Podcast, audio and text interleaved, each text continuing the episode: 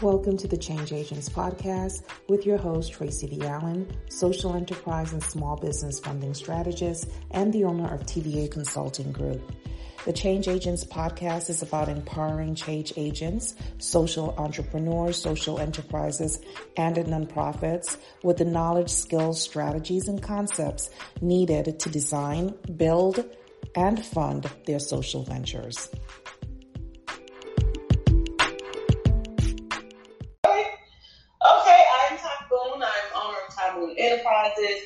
I a nonprofit success strategist, um, program development strategist. I have about a little over 20 years experience working with nonprofits and capacity building is our topic for this week because that's the that's the number one thing. Um, as I work with nonprofits that I see um, nonprofits are missing or, or weak in, it is in capacity and really um, they're not really understanding what capacity building means. So Tracy and I, Tracy is to tell you who she is.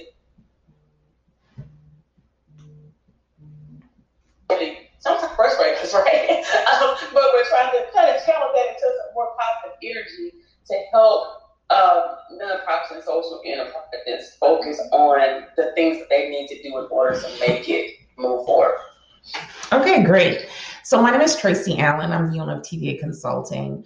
Um, and I work primarily with uh, social enterprises or social entrepreneurs and small businesses. And even with them, capacity is a huge issue. Um, so it's across the board. People in business, period, have a problem with building to capacity. And I too also have over 20 years of experience in the industry. So between Ty and I, you have about 45 years of experience going on right here. So yeah. Um, so yeah, that's what we're going to talk about today: building capacity and why it's so important across the board, whether you're a nonprofit, small business owner, or a social entrepreneur or enterprise. So today um, we were t- kind of focusing on what what does funding have to do with it. I think I put it in Turner. Mm-hmm. Um, like, what's fun? What's funding got to do with it? Um, normally, when we talk about things like sustainability and capacity, the, the mind of the organization goes directly to grants and money. Um, but we want to kind of pull you guys back a little bit. You know, it, it doesn't start with the money. It starts somewhere else. It starts with the development system that you create toward the money, and that's that's what capacity is about. Um, so it has everything to do with the money, but you have to be positioned in a way that you attract funds.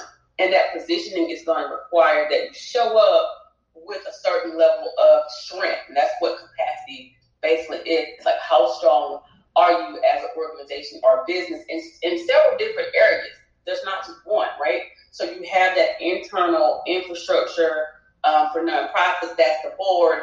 That's your executive staff that's your your your your your your regular staff, that's your volunteer staff. What do y'all look like as a collective, and how do you represent the organization in a way that you appear to have strength as an organization? Because we're not going to give you funds unless we can trust that you know how to manage those funds. And at the core of that, that infrastructure that lets us know because we get to know who's responsible for what. You know, I'm a, I'm a grant writer, I'm a grant management. One of the things, and I didn't see this a whole lot, um, you know, so much a couple years ago because it was, in my opinion, you know, a few years ago, it was easier to get grants. You know, um, the money is still out there, but it was just easier because the competition, I think, was yes, it was less competitive, definitely. Right. And, it's, and, and competitiveness is, is, is one thing, and then you know, and eligibility is another. So people are like, uh-huh. okay, I have this, I'm eligible for this grant. I'm reading the announcement. It looks like I was a bit.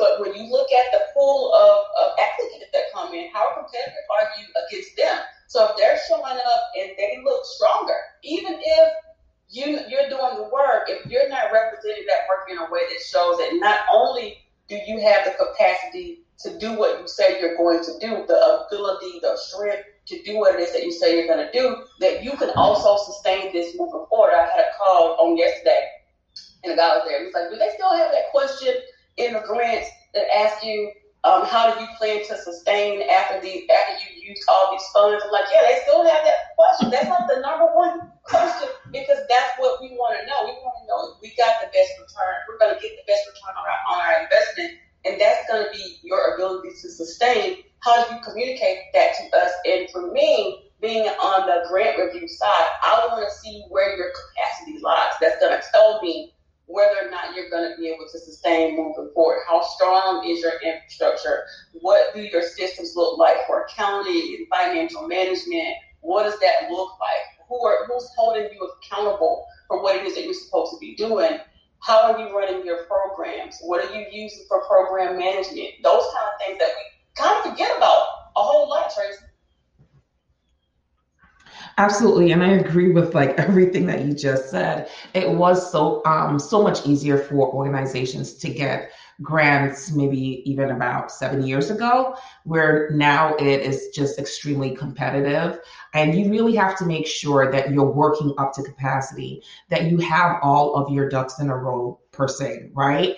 Um another thing that you talked about that I wanted to um, piggyback on is when you talked about infrastructure. Part of a big part of your capacity is the infrastructure, making sure that you have the people in place to do what is necessary, especially if you're going to be writing. Let's we talk about funding. So if you're going to be looking for funding for a new program, do you have job descriptions that go along with the people who are going to be supporting that program? Have you already started the interview process? Do you have some type of pipeline?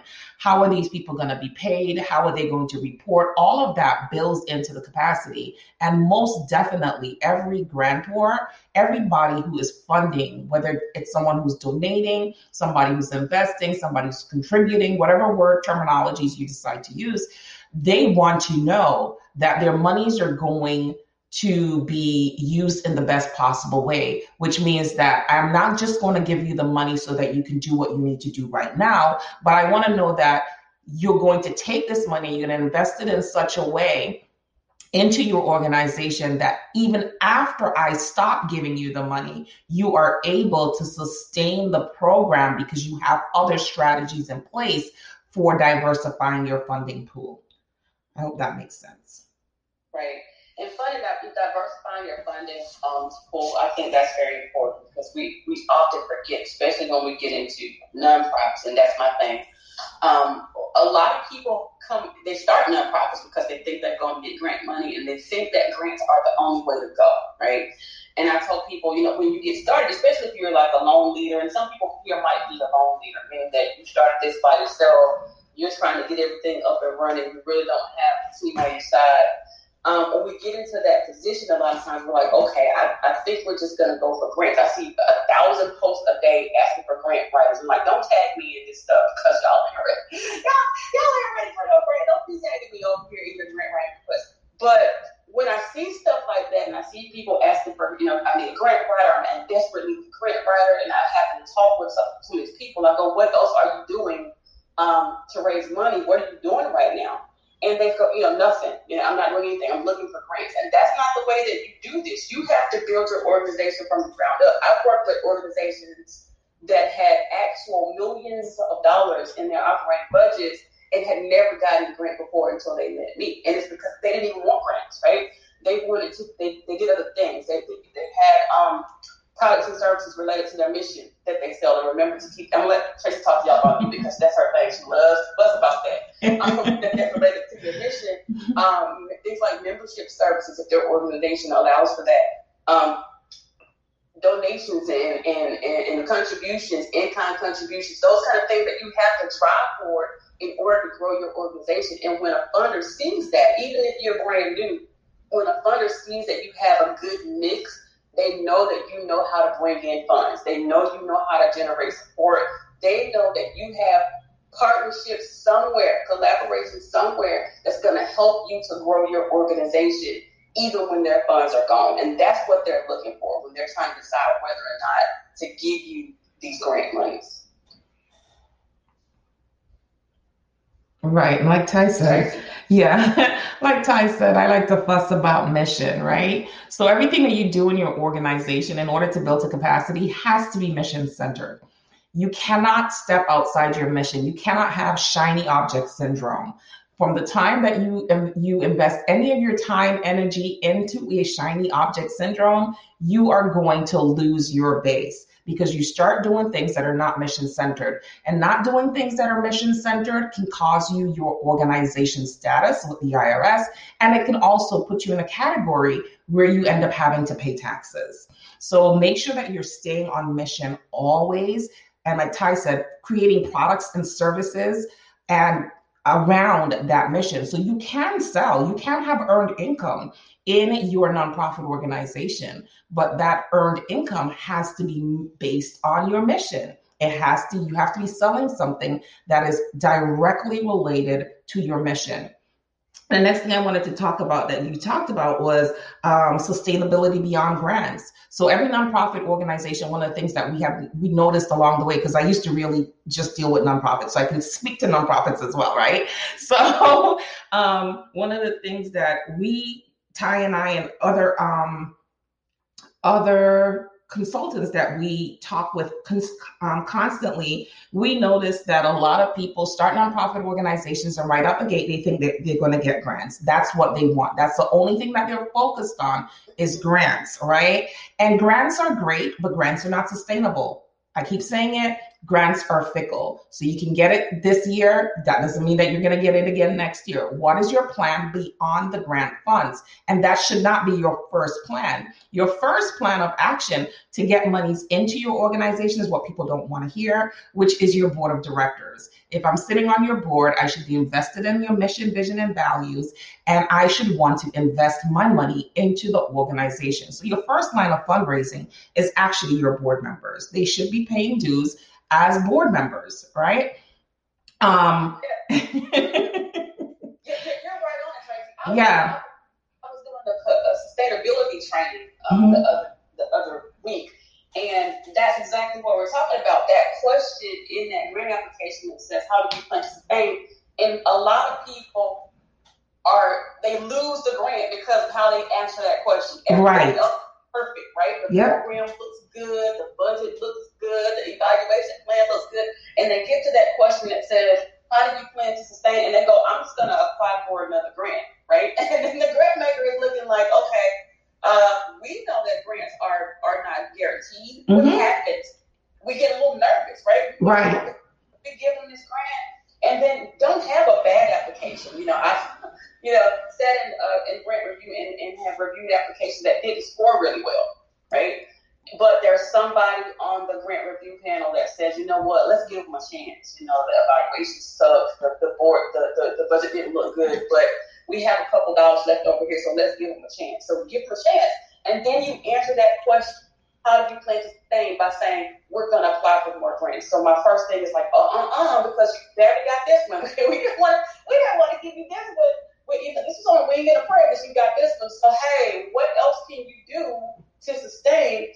When you're talking about something like capacity building, it go like I'm Tracy was saying, your internal is first. Your board is first. I told people your board is your first line of defense. It right? is. If your I, what I hate to see is when I go out on Facebook and I go, you know, places and I see these fundraisers and they go zero out of twenty thousand dollars raised in three months, and I'm like, where is your board? They got you out there looking bad, right? Like, where can, can they? Can somebody give something? Right. To make, yeah, to make the organization look good, and even internal things. If your board is given, like Tracy mentioned, if your board is given those basic things that you need to, to make sure that your, your organization stays functional, those things are covered.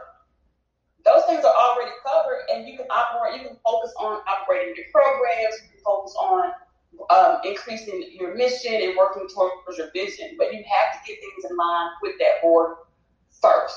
Right. And part of the board's duties is to help with fundraising. So I know a lot of people go onto boards and they're like, I'm not asking anybody for money. I don't do that. That's not my thing. you know, I'm not begging. It's not begging. You're asking. You decided to sit on the board because obviously I would think that you had some type of connection to the mission, to the cause, right? That is the only way I am going to sit on a board is if I connect with the cause that that that charity is um, championing, right?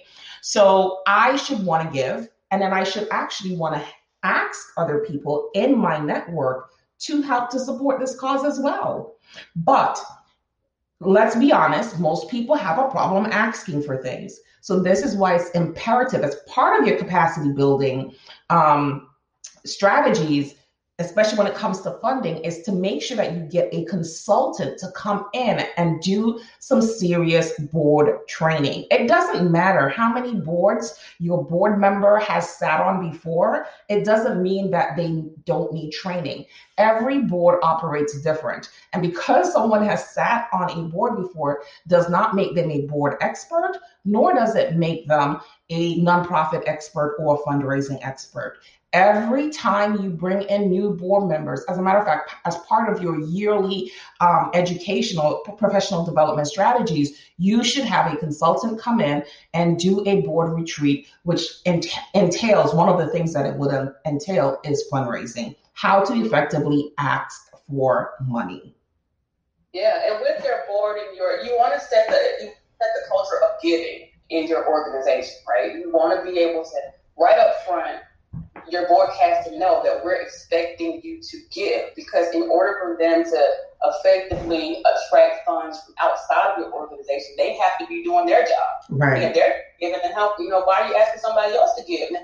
And I always talk about separating the populations, you know, your priority population and more those people that serve, and then your target audience, those people who you are in, in essence wanting to serve you, wanting to give to you, wanting to support you. It's you have to create a different marketing message for them. You have to attract them in different ways. You're having to approach them in a different way than you approach your priority population because you are giving to your priority population, right? You are you have something that they want, they're gonna come and get it. So they have a different mindset, you know, typically. Then you have your target audience, those people who you're wanting to lend you of the support that you're asking them to give to you. And you're not, and I, I say it all the time, just because you have a public charity, doesn't mean that you're the charity, right? You can't be the charity case. Mm-hmm. You have to get yourself in a way that funders, especially when they're trying to give to you, they trust that they're making a good return on their investment. If you're showing up raggedy and you have the, the you know the poor man's mentality, they're not going to be so comfortable giving to you. Right. And as a person who deals a lot with, like I said, small businesses and social enterprises, I take an approach to nonprofits from the social enterprise model that you need to sit with your board and develop an earned income strategy. That is how you're going to build to financial capacity. That is how you're going to build to sustainability, along with having a diverse funding matrix or funding pool, whichever terminology you want to use. You definitely want to make sure that your organization is earning money. So, contrary to popular belief, nonprofit organizations can earn income, right? So, you can sell your products and services um, and you can develop product lines in your nonprofit organization that earn you regular income. It just has to be mission centered. So that is one thing that I would like nonprofits in particular to start thinking of. Things start sitting with your board and coming up. Get a consultant if you're not sure if you're stepping within the lines that you need to stay in so that you don't end up in a situation where you are um, you're do you're doing something that is unrelated business income um, tax expenses, then I need you to get with a consult a consultant and develop a product line, develop a sliding scale that will allow you to earn income for your nonprofit. There's no reason why you should be out here funding it on your own. Capacity building is all inclusive. It is internal, it is external because you have to build those um, community partners as well. You know, sometimes joining forces with another organization makes your um, application for grant funding or your solicitation for sponsorship even stronger. So there's so many different facets. Like Ty and I have talked about all this week because this is our third series in this capacity building. It is all encompassing, and you really need to sit down and take a good look. We even did one on doing internal audits that's part of your capacity building as well is really taking a good look of what's going on in your organization what do you really want to go on in your organization and how can you make adjustments to fix it. Great. So I think I'm at question time. I got another meeting coming up. So me too. yeah, we both do. yeah, we're in the same meeting. So anyone have any questions? Make sure you follow us on our social media platforms because we're always giving out information. We also do, Ty and I and another consultant, we do a weekly um, live called Mission Impact, where we go over in depth a particular strategy to help your organization grow to capacity. So, all right, D has a question. Okay, you gonna let her in? Come on, Dee. Okay. Girl, do I know how to let? There you go. All right. Ty, you're on it today, aren't you? Girl, mm-hmm. I'm, I'm trying my best. I don't know. okay, so here's my question. So I am in the process of filling out a grant, and luckily, this funder uh, did a webinar. Um, to talk about the things that they, they really are focusing on, like in the different grant areas. Yep. And um, they're calling it um, area of impact, but the more that the grantor spoke about it, uh-oh.